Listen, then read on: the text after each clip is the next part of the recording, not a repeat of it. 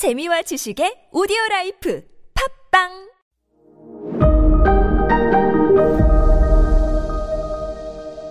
네, 여러분 안녕하십니까. 역사 스토리텔러 선킴 인사드리겠습니다. 저 선킴과 함께 중국 상하이 상하이 투어 가는 거 기쁘지 않습니까, 여러분들? 다음 달 12월 9일 날 2박 3일로 상해 임시정부와 항주 임시정부 김구 선생님의 발자취를 한번 쭉 똑같이 한번 따라가 보겠습니다.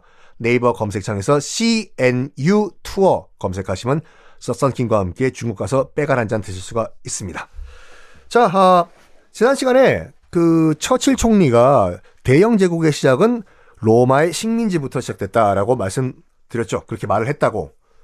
로마의 라틴어가 처음으로 영국 땅에 들어옵니다. 그리고 또 뭐가 영국 땅에 들어가냐면 바로 로마 법이 들어가요. 로. 로마 법은요. 로마의 법은 전 세계적으로 큰 영향을 미쳐요. 아직까지 쓰이고 있어요. 저도 단을 안 보고 로마 법의 일부를 봤거든요. 당시 2000년 전에 만들었던 로마 법이 지금의 우리나라 헌법이랑 거의 비슷해요. 분량도 그 정도 되고 로마인들은 짱이야 진짜요.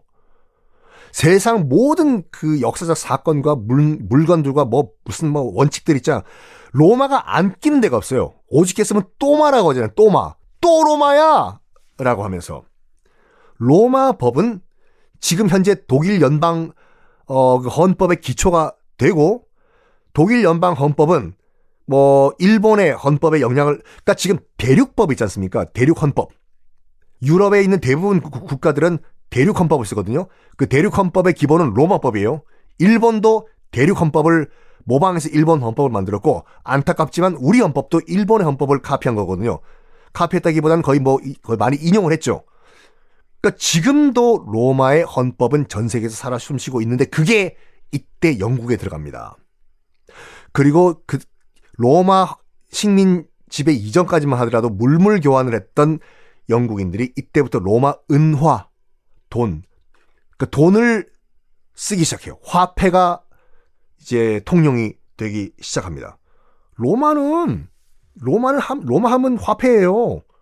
지금도 그 로마 시내 가서 삽으로 뜨면 로마 은화 한두 개가 나온다고 하지 않습니까? 즉 무슨 말이냐면 로마가 영국을 지배한 이때부터는 완전 다른 세상이 된 거예요. 샥. 요 당시 인구를 보면요. 로마 병사 뭐 식민지니까 영국을 통치했던 로마인들은 약 6만 명. 그 당시 그리고 또 이 통치를 받았던 영국인들은 약 400만 명. 이었다고 역사학자들은 추정을 해요. 대충 그 정도가 되지 않았나. 자, 이 팍스 노 로마나 이 시대 때 영국의 문화화, 문명화가 시작이 됩니다. 그런데 말입니다. 갑자기 로마가 싹 다 방 빼고 물러나가요. 영국에서부터. 영국인들, 처칠의 조상, 비틀즈의 조상, 안녕, 우리 간다. 우리 로마 잠깐 가야 돼. 하고 로마가 싹 방을 빼요. 어, 서기 375년경에 모든 세계사는요, 다 연결돼 있어요. 딱 로마사, 영국사, 딱딱딱 떨어져 있는 것이 아니라 다 연결돼 있어요. 동양사, 중국사, 일본사, 영국사, 프랑스사 다 연결돼 있어요. 지구가 그렇게 큰 별이 아니에요. 어, 서기 375년에 무슨 일이 있었냐면요. 저기 동쪽에서 훈족이, 훈족이 유럽을 침공합니다. 어, 훈족이 누군가라는 것은 정확하게 팩트는 없지만 왜냐면 훈족도 제발 좀 문자 좀 남게 문자요. 아니 그렇다고 진짜 문자를 저한테 남기는 게 아니라 문자가 없다 훈족도 문자가 없었거든요. 그러니까 독일이든지 게르만족의 기록에 의존할 수밖에 없는데 지금 많은 그 사학자들이 동, 이쪽 사학자들이 연구를 해본 결과 훈족은 우리가 알고 있는 흉노족이다라고 거의 결론이 난 상태예요. 봐도 돼요. 제가 나와 있는 몇 개 논문을 보니까 맞아요. 그 결정적 한 방은 없지만 지금 그 유럽사에 등장하는 훈족은 우리가 알고 있는 흉노족 이라고 보시면 돼요.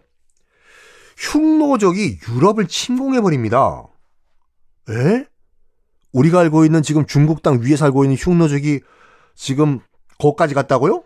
왜요? 자, 이래서 세계사는 연결돼 있다니까요. 잠깐 중국사 한번 봅시다. 흉노족이 왜 거기까지 갔는지 이해를 하려면 요때가 서기 375년이요. 삼국지 hell gate가 끝난 시점이에요. 뭐 유비 관우 장비 나오는 그 삼국지요? 자, 여러분들, 삼국지 최종 승자는 누굽니까? 유비 아니에요. 유비가 세운 총나라는 제일 먼저 망해요. 에? 진짜요? 예. 당연히 총나라가 제일 먼저 망하고 그 다음에 손권이 세운 오나라 망하고 제일 끝까지 살아남은 건 조조가 세운 위나라예요. 그래서 삼국지는 두 가지 버전이 있다고 말씀드렸지 않습니까? 진수가 지은 정사 삼국지가 있고 나관중이 쓴 삼국지 연의가 있어요. 연의는 무슨 말이냐면 소설의 다른 말이에요. 즉 우리가 알고 있는 도원결이 등등 거짓말이 있는 건 삼국지라는 소설이에요. 에? 도원결이가 거짓말이라고요? 네. 정사에는 그런 얘기 없어요. 복숭아꽃 밑에서 우리는 태어난 날은 다르지만 한 날에 죽을 겁니다. 유비관우 장비는 우리가 형제 의형제입니다. 그런 거 없었어요, 사실은요. 관우 뭐 저기 그냥 의리의 상징 아니에요. 정사 삼국지 보면 관우는 소금 장수하다가 사람 때려 죽여가지고 도망가다가 유비 만났어요. 근데 요거까지만 말씀드릴게요. 근데 왜 삼국지 소설 연희에서는 유비가 주인공이잖아요?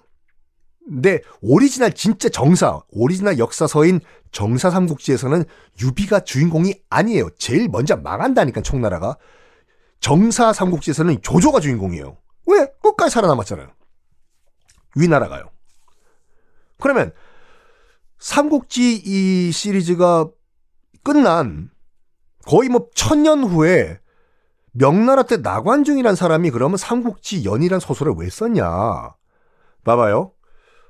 명나라 바로 직전에 몽골족이 몽골족이 부, 무려 100년 동안 중국을 통치했었습니까? 원나라라고.